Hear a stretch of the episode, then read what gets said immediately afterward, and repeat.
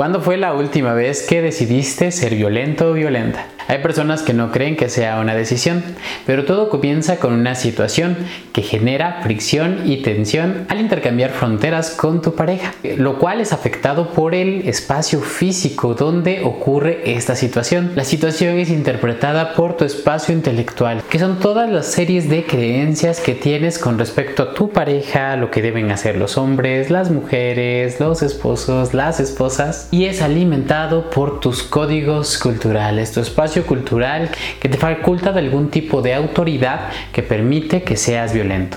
Yo soy Sergio Vergara y en esta ocasión hablaremos sobre el proceso violento. Este espacio cultural te inviste de cierta autoridad que se manifiesta a través del control y el dominio al exigir ciertos servicios a tu pareja y cuando estos servicios no se satisfacen, tu cuerpo te envía señales y esta es la última oportunidad para parar la violencia. Yo soy Cecilia López, acompáñanos para conocer cuáles son las alternativas para la no violencia. Cuando trabajamos con personas violentas, regularmente no relatan los episodios de violencia como si fuera una especie de parpadeo. Sencillamente no pudieron evitarlo. A través del modelo que vamos a analizar el día de hoy, nos podremos dar cuenta de cómo es que no es un parpadeo, decidimos la violencia. Y si las personas que están allá en casa a través de este video y el anterior en el que hablamos sobre la violencia en la pareja, se dan cuenta de que están siendo muy violentos en su relación, no saben cómo parar la violencia y quieren conocer un y quieren que un psicólogo o psicóloga les ayude a aprender cómo hacer un cortocircuito sobre el proceso de violencia que ejercen en pareja, ¿dónde pueden hacer una cita, Ceci? Nos pueden enviar un WhatsApp o llamarnos al 22 25 34 20 21. También nos pueden enviar mensajes directos en cualquiera de nuestras redes sociales. Estamos como Crece Terapia Psicológica en Instagram, Facebook, TikTok, LinkedIn LinkedIn y como terapia de bolsillo en Spotify y YouTube. No se olviden incluirse a nuestro club de lectura que ocurre de lunes a viernes de 7 a 7.30 de la noche, horario del centro de México en el que vas a leer muchos libros con nosotros que te van a ayudar a crecer personalmente y nos va a ayudar a sanar juntos. Desde Nuevo Oriente 1611 en la bella ciudad de Puebla comenzamos con el capítulo número 84.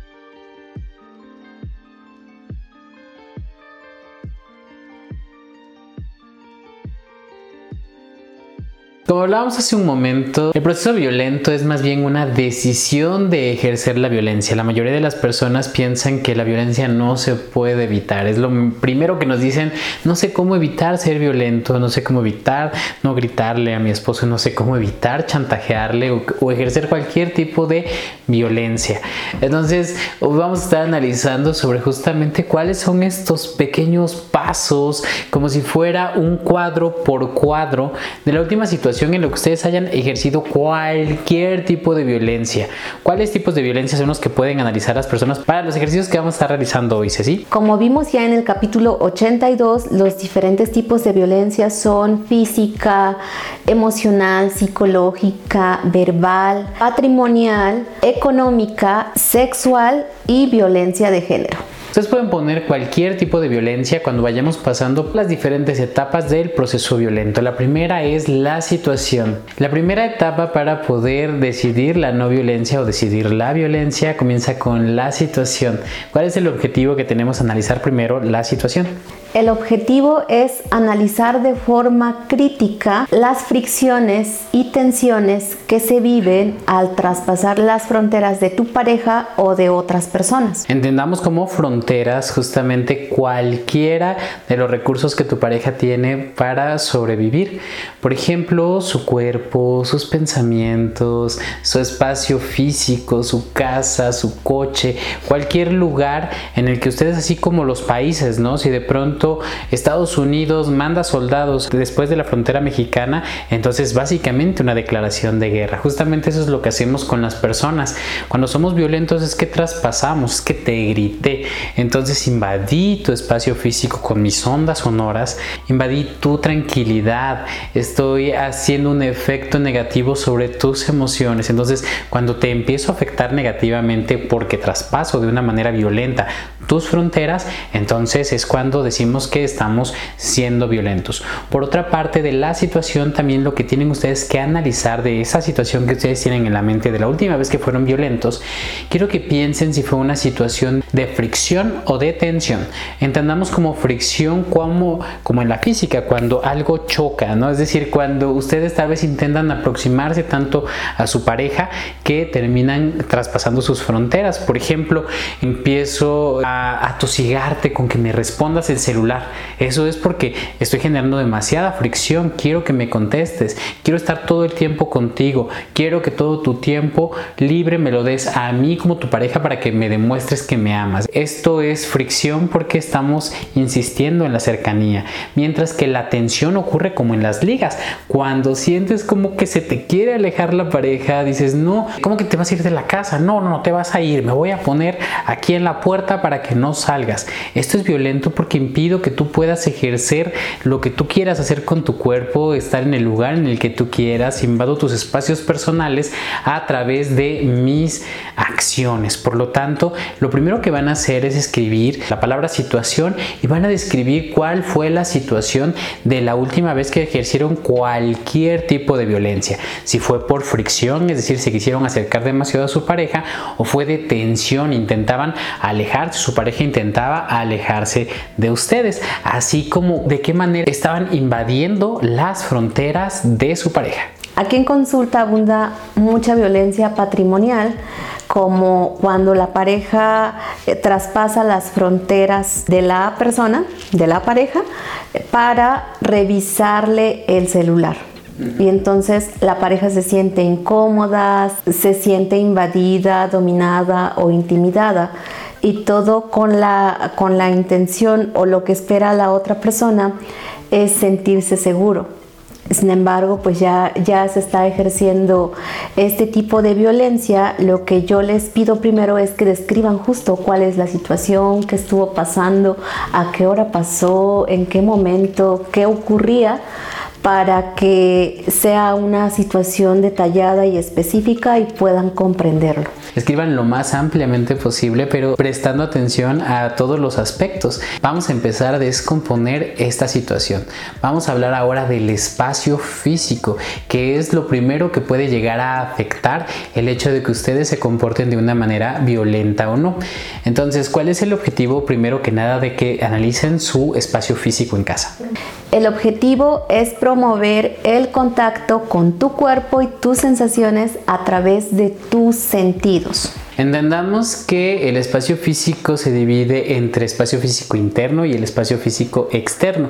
El espacio físico interno es tu cuerpo, todo lo que entra a través de tus sentidos, por ejemplo, lo que estás viendo, lo que estás escuchando, lo que estás oliendo, lo que estás degustando, cómo se siente tu cuerpo, si tenías hambre, si tenías cólicos, si te dolía la cabeza, todo esto afecta la manera en la que vas a reaccionar a cualquier tipo de situación. También el espacio físico externo, que hace referencia a los lugares donde llevas a cabo todas tus actividades. Estabas en tu casa, estabas en tu oficina, estabas en la escuela, estabas en su cuarto, sus papás estaban a un lado, es decir, qué estaba ocurriendo afuera y adentro de tu cuerpo que promovieron que tal vez tú interpretaras todo lo que estaba pasando allí de tal manera que pensaste que la mejor manera era, reaccionar de manera violenta.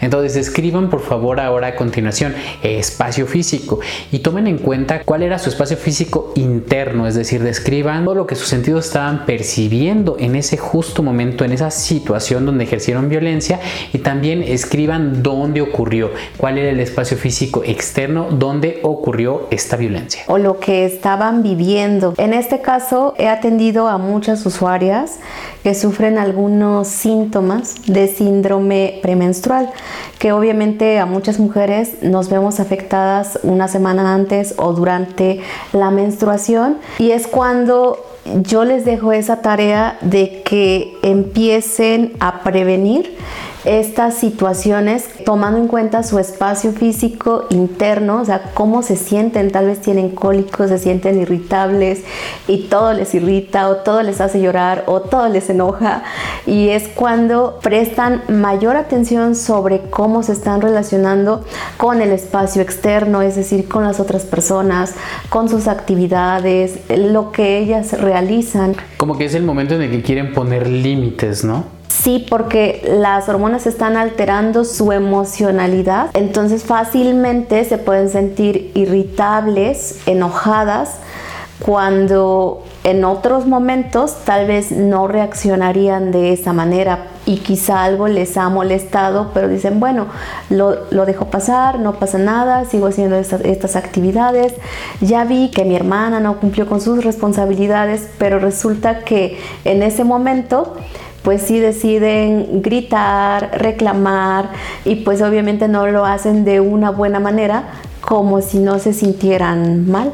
Sí, incluso me hiciste recordar que también el espacio físico externo afecta, por ejemplo, con una usuaria con quien estamos analizando este paso a paso de su proceso violento. En dos ocasiones eh, me ha relatado que va viajando en un coche, por ejemplo, en una ocasión estaba lloviendo, luego se les ponchó una llanta. Entonces ese es el momento en el que ella está platicando, hablando con su pareja a través del celular y se empieza a sentir desconfiada, pero es que ya está de mal humor. O sea, el espacio físico interno se afectó por lo que estaba pasando afuera. Entonces regularmente tienen que poner atención porque todo lo que está ocurriendo está afectando la manera en que están interpretando la situación. Como dices tú, si fuera en otro momento del mes probablemente esa misma situación no hubiera causado conflicto alguno, pero como a veces estamos como de manera automática, en piloto automático, no nos damos cuenta de todos los factores que nos están predisponiendo a la violencia. Entonces, analicen su espacio físico interno y externo. Ahora hablemos sobre el espacio intelectual. ¿Cuál es el objetivo de que analicen las personas su espacio intelectual? El objetivo de analizar es que ustedes puedan identificar cuáles son esos pensamientos e ideas que ayudan a su bienestar y al buen trato. Su espacio intelectual entonces está caracterizado por todas las creencias que ustedes puedan llegar a tener. Tienen que distinguir que pueden tener cuatro tipos diferentes de pensamiento que pueden afectar cómo van a resolver la situación que les está generando conflicto. El primero son los pensamientos necesarios, que son los que tenemos, por ejemplo, tengo que lavar el coche, tengo que presentar mis trabajos, tengo que, tengo que, tengo que. Ocupan gran parte de nuestro día a día y son bastante necesarios para cumplir con nuestra operación. Están también los pensamientos inútiles. Los pensamientos inútiles también inundan nuestra mente. Regularmente nos cansan para tomar después buenas decisiones. Los pensamientos inútiles casi siempre tratan sobre un pasado que no puedes cambiar y un futuro sobre el que no tienes certeza. Por lo tanto, esto de ¿qué estará haciendo mi pareja? Ay, si no hubiera tenido tantos novios, no, pues seguramente. Entonces empezamos a, cavilar y a cavilar y a cavilar y nos predispone y no podemos resolver después la situación de una manera asertiva. Después están los pensamientos negativos, que son como un veneno que nos tomamos y que nos envenena tanto a nosotros como a nuestra pareja. Es decir, y seguramente no me contesta porque está con otra persona. Esto es negativo y no solamente te afecta a ti porque en ese momento ya te sientes mal contigo mismo, ya te sientes mal con tu pareja y la vas a hacer partícipe de tu enojo y de tus pensamientos negativos. Y por otra parte están los pensamientos positivos. Los pensamientos positivos digamos que no es negarte la realidad, es simplemente, no, pues si no me está contestando, pues puede ser porque está ocupada. Más tarde mejor le pregunto cómo podemos resolver este tema. Yo me siento inseguro cuando no me contesta de manera rápida, pero no por eso voy a castigar a mi pareja por no cumplir con estos servicios que ahorita vamos a entender que son exactamente, pero tu espacio intelectual afecta cómo ves e interpretas tu espacio físico. Tu espacio físico puede ser tu teléfono que tiene allí la palomita azul que dice que fue visto. Esto es tu espacio físico, lo estás percibiendo con tus ojos y tu espacio intelectual te está diciendo me está ignorando. Pero eso es un pensamiento negativo. Puede significar, imagínate, imagínate que está atravesando un boulevard, abrió el mensaje y si, si, y si te contesta la atropellan. Entonces puedes poner atención y vigilar con lupa qué tipo de pensamientos tenías. Por lo tanto, ahora escribe espacio intelectual y describe qué tipo de pensamiento tenías en la última situación de cuando ejerciste cualquier tipo de violencia. Y aquí es donde deben poner especial atención sobre los pensamientos negativos, porque los pensamientos negativos, al igual que los positivos, nos programan. Entonces, si nos estamos programando de una manera negativa, las situaciones van a ocurrir tal cual, porque de esa manera estamos percibiendo la realidad y hacemos que las cosas ocurran de esa manera, porque lo estamos provocando, especialmente en las parejas, justo como lo mencionas a través de la tecnología, las redes sociales, es estar constantemente viendo qué hace o qué no hace, y muchas parejas empiezan a suponer qué es lo que está haciendo su pareja y entonces su imaginación vuela, pero con pensamientos. Entonces es importante que paren y que puedan identificar y centrarse más en los pensamientos positivos, que son los que generan bienestar. Así es, tiene dos caras, una misma moneda, ¿no? Entonces pueden ver o el paisaje que está en la ventana o la mosca que está pegada en el vídeo, pero no pueden ver las dos cosas al mismo tiempo. Entonces concentrarse en las partes positivas de su relación antes que en las negativas. El siguiente espacio que tenemos que analizar es el espacio cultural. ¿Cuál es la importancia de que las personas tomen en cuenta cuál es su espacio cultural, Ceci? El objetivo es identificar las creencias que tenemos sobre qué es ser hombre y qué es ser mujer, acerca de los estereotipos, reflexionar y también promover otros códigos u otras creencias que generen mayor igualdad y respeto. El espacio cultural, por lo tanto, son todos los códigos que podemos llegar a tener introyectados que nos dan cualquier tipo de idea de superioridad sobre nuestra pareja. Por ejemplo, si tú piensas que los hombres somos superiores a las mujeres, entonces así vas a tratar a tu pareja. Hay algunas usuarias que me han llegado a decir que sus familias son matriarcales, es decir, la mujer tiene la última palabra, por lo tanto su esposo tiene que ser un mandilón. Esto es un código cultural que afecta cómo es que va a tratar a su pareja. También si todas las ideas que tengas sobre obediencia, sobre quién vale más o quién vale menos, regularmente son códigos que aprendiste de todos tus contextos, de todos los sistemas en los que has estado, tu familia, la escuela, tu grupo de amigos, tu grupo religioso, todos afectan este espacio cultural. Entonces vas a notar ahora eh, mi espacio cultural y van a notar cuáles son los códigos que ustedes tenían activos en la situación de la última vez que ejercieron violencia, qué estaban pensando, qué códigos culturales, qué prejuicios tenían ustedes para justificar su violencia vamos a analizar el concepto de autoridad que se desprende, por supuesto, de estos códigos culturales que te dan esta autoridad. ¿Para qué le sirve a las personas identificar esta autoridad? Nos ayuda a identificar cuáles son estas posiciones de poder que tú te estás adjudicando para poder ejercer la violencia y entonces parar en ese momento y optar por la igualdad y el respeto. Así es, esta autoridad para empezar ni siquiera existe. Puede ser que le podamos poner un nombre, que de hecho es lo que ustedes necesitan hacer, identificar cuál es la autoridad con la que se identifican. Por ejemplo, el dueño, el jefe, la sabelo todo, eh, la líder, la que todo lo sabe, la buena, cualquier cosa que ustedes puedan poner como una palabra que te hace tratarte de manera diferente con respecto a la otra persona. Entonces tienes que imponerla y como es desde tu ego, tienes que hacer que se cumpla, pues yo soy el dueño, yo soy el jefe, esta es mi casa, por lo tanto aquí, yo, aquí el único que grita soy yo. Y entonces voy a ejercer cierto tipo de actitudes dependiendo de esta autoridad. Ese es el primer momento en el que ustedes pueden decidir la no violencia. Y esto es a partir de identificar esta autoridad que tú te adjudicas y renunciar a ella y dejarla morir. Entonces, cuando tú dejas morir esta autoridad, ya no tienes la necesidad de actuar de esta manera eh, violenta, impositiva, que te obliga a esta autoridad y puedes, por el contrario, tomar un, rol diferente que promueva un trato más digno y más nutricio que puedas tratar con mayor respeto a tu pareja porque no hay ninguna autoridad con el que intentes controlarla o dominarla. Así que en tu puedes describir cuál es esa autoridad que tú te estás adjudicando y dejarla morir. Por ejemplo, si tú crees que eres la única persona quien puede tomar decisiones o quien puede violentar para que se haga lo que tú quieras, todo eso es violencia. Ahora hablaremos sobre el control y el dominio. ¿Cuál es la importancia de que las personas identifiquen cuáles son las formas de control que tienen sobre la pareja y cuáles son sus estrategias de dominio? El objetivo es sensibilizarte para que tú puedas darte cuenta sobre qué estrategias empleas para intentar controlar y dominar y puedas tú ser autosuficiente sin que tú estés esperando cosas, servicios de tu pareja y de esta manera ser más equitativo, más igualitario. El control consiste en asignarle un tipo de identidad a tu pareja, por ejemplo, el de la novia o el novio sumiso. Entonces, cuando tú ya le diste esta identidad, ya se la adjudicaste, ahora necesitas hacer que se cumpla y a esto se le llama dominio. El dominio son todas estas estrategias con las que intentas hacer que tu pareja cumpla con esa identidad que tú previamente ya le adjudicaste.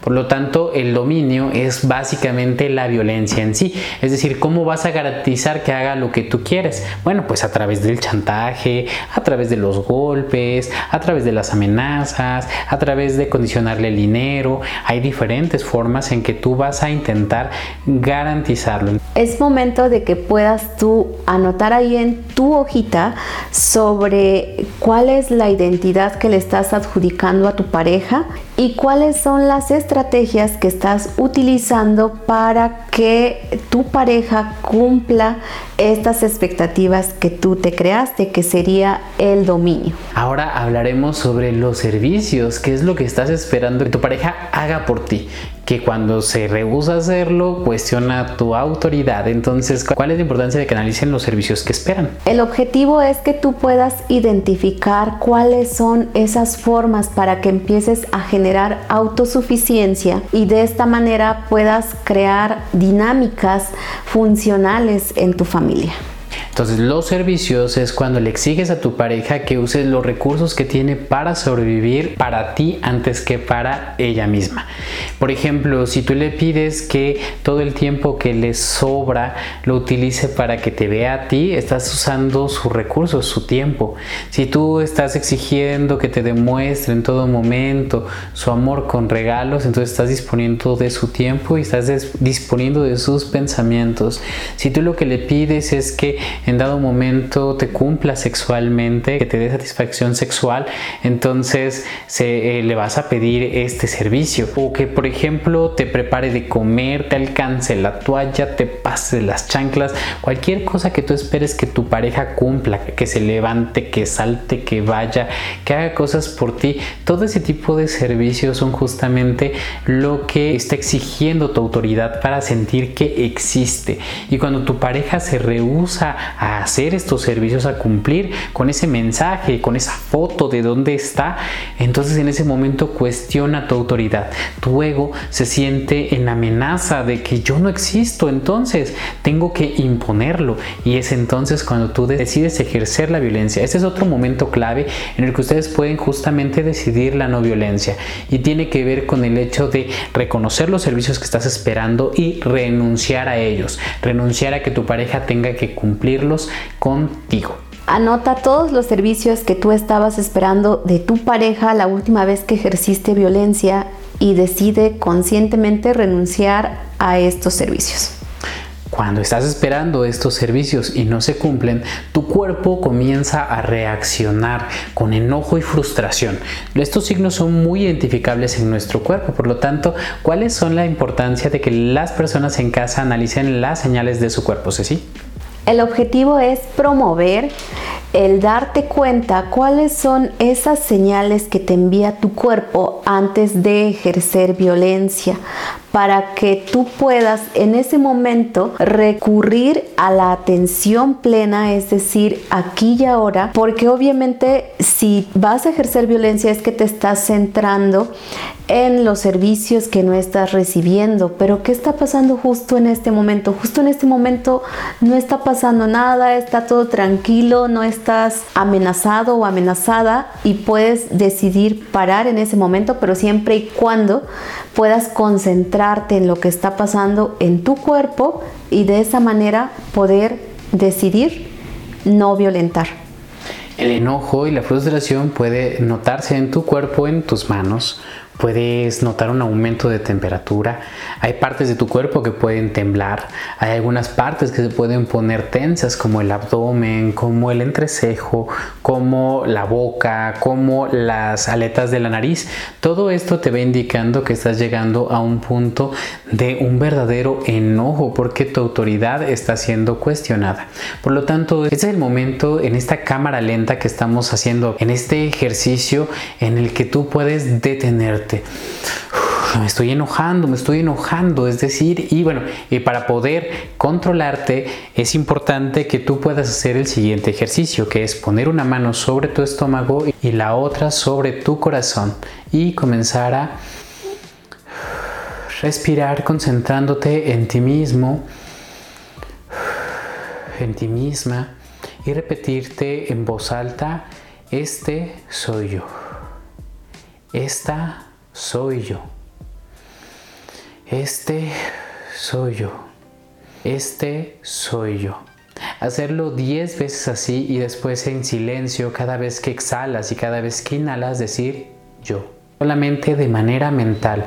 Esto te puede ayudar a volver al aquí y a la ahora, a poder interpretar de una manera diferente tu entorno físico, que es originalmente lo que te está provocando que reacciones de manera violenta. Puede serenar tus pensamientos, puede ayudarte a cuestionarte tus códigos culturales que hacen que tengas esta supuesta autoridad con la que intentas ejercer control y dominio sobre tu pareja para exigirle los servicios que tu autoridad demanda y que recuerdas que tu cuerpo es el que te está avisando que estás a punto de ejercer violencia.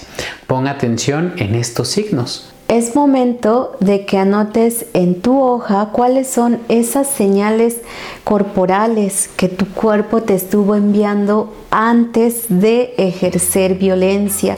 Tal vez se tensaron tus manos, quizás sentiste calor en la frente, en las mejillas, tal vez incrementó tu ritmo cardíaco. Puedes empezar a notar cuáles fueron esas señales por si en esta ocasión no lograste parar la violencia quizá en la siguiente ocasión que vuelvas a sentir estas señales ya que las identificaste, puedas decidir no violentar. Recuerda que la mayor herramienta que tienes para poder controlar tu violencia es justamente poder recurrir a la aquí y a la hora, volver a tu atención plena para tener un control, una gestión correcta sobre tus emociones y decidir no ejercer la violencia. Pero si las personas en casa necesitan tal vez el acompañamiento profesional para que puedan llevar a cabo este ejercicio, donde pueden hacer una cita. Nos pueden llamar o enviarnos un mensaje al 22 25 34 20 21, está apareciendo en pantalla. También nos pueden enviar mensajes directos en cualquiera de nuestras redes sociales. Estamos como Crece Terapia Psicológica en Instagram, TikTok, Facebook, LinkedIn, Twitter y como Terapia de Bolsillo en Spotify y YouTube. Y no se olviden incluirse en nuestro club de lectura que ocurre de lunes a viernes de 7 a 7.30, horario del centro de México, a través de YouTube, Facebook, Instagram y TikTok. En todos estamos como Crece Terapia Psicológica, excepto en YouTube que estamos como Terapia de Bolsillo. Crece con nosotros, sana con nosotros y déjenos un comentario sobre qué opinan. Ustedes han sido violentos de manera regular. Ustedes han decidido en algún momento de manera consciente la no violencia. Inicien la conversación en los comentarios. Hablaremos ahora sobre una técnica que es bastante efectiva si la llevas a cabo para poder, después de que identificaste a través de las señales de tu cuerpo, que tienes que alejarte probablemente para poder elegir la no violencia. A esto le llamaremos acuerdo de retiro o también se conoce como tiempo fuera. Es decir, decirle a la otra persona, ¿sabes qué? Estoy a punto de ejercer violencia, por lo tanto me tengo que alejar. Para realizar esta técnica lo primero es que puedas preguntarle a tu pareja en un momento de tranquilidad si está dispuesta a escuchar qué es un tiempo fuera o un acuerdo de retiro. Ahora tienen que identificar algún tipo de señal que ustedes dos puedan entender y que signifique que estás a punto de ejercer violencia. Pueden utilizar algunos que se utilizan en los deportes, como por ejemplo poner la mano así, hacer como una X de ya me tengo que ir. Pero eh, lo importante es que no sea una forma amenazante. Imagínate que hagas como que le vas a cortar el cuello, entonces, o, enseñes los puños de manera amenazante, entonces puede tener más bien un efecto violento sobre la otra persona, puede ser intimidatorio. También es importante que no lo utilices como un tipo de chantaje emocional, como esto de cortar la comunicación, como la ley de hielo. Entonces simplemente es algo que tú tienes que acordar con tu pareja. Cuando haga esta seña significa que estoy a punto de ejercer violencia, por lo tanto te voy a pedir que me dejes retirarme sin que me lo impidas. Una vez que hayas decidido cuál es la señal, vas a compartir con tu pareja esta señal cada vez que te sientas con mucha frustración o enojo o que estés a punto de ejercer violencia. Si te es posible, deja el espacio físico en el que están y retírate al menos por 60 minutos para poder concentrarte en tu respiración, en tu atención plena, poder reconocer a través de esta reflexión cuál es la autoridad a la que estás invocando, cuáles son los servicios que estás reclamando y cuáles son los medios de control y dominio que intentabas ejercer sobre tu pareja o que estuviste a punto de ejercer. Eso es lo importante, cuando te retires es para poder reflexionar sobre lo que estuvo a punto de pasar y después puedas compartirle a tu pareja qué es lo que pasó, qué es lo que activó tu violencia. Una vez que hayan pasado los 60 minutos, le puedes llamar a tu pareja para preguntarle si ella está lista para que puedas regresar y de esta manera expresarle qué fue lo que sucedió, por qué te sentiste así y encontrar una solución juntos. Después de los 60 minutos no supongas que tu pareja está dispuesta a recibirte. También tienes que estar abierto o abierta a que no quiera hablar contigo o a que no se sienta segura de que eh, tú no vas a ejercer violencia. Por lo tanto, tienes que tomarlo en cuenta y respetar su opinión. Ahora, algunas recomendaciones de qué no hacer durante el tiempo fuera, vamos a decirles a las personas porque se puede utilizar de una manera negativa. Durante estos 60 minutos te recomendamos que no manejes tu auto, no uses drogas, no tomes alcohol, tampoco hagas otras cosas que sean peligrosas para ti. Intenta no anclarte a pensamientos negativos sobre la situación o sobre tu pareja porque entonces cuando regreses vas a llegar más enojado. Tampoco llames a alguna persona que respalde tu violencia, por ejemplo, un amigo que te diga, pues entonces déjala, pues le hubieras gritado más, pues le hubieras pegado. Entonces evita a estas personas que puedan decirte que ejerzas violencia. Así como les decía hace un momento, no intentes utilizar esta técnica para controlar a tu pareja, es decir, como un medio de control. Híjole, pues es que ya sé que si digo tal cosa, después él va a terminar haciendo esa señal y se va a terminar yendo y ya no podemos hablar de lo que hace bien a la relación. Por lo tanto, es importante que no lo utilices como un medio de control. Ahora, si utilizan realmente esta técnica de una manera responsable, puede ayudar justamente a que en este momento se retiren y no ejerzan violencia. Si ustedes deciden que les acompañemos en este proceso aquí en Crece Terapia Psicológica, nos pueden enviar un mensaje o una llamada al 22 25 34 20 21. Y también pueden poner en los comentarios si es que alguna vez han utilizado tal vez de manera instintiva este acuerdo de retiro, este tiempo fuera que sería simplemente irse.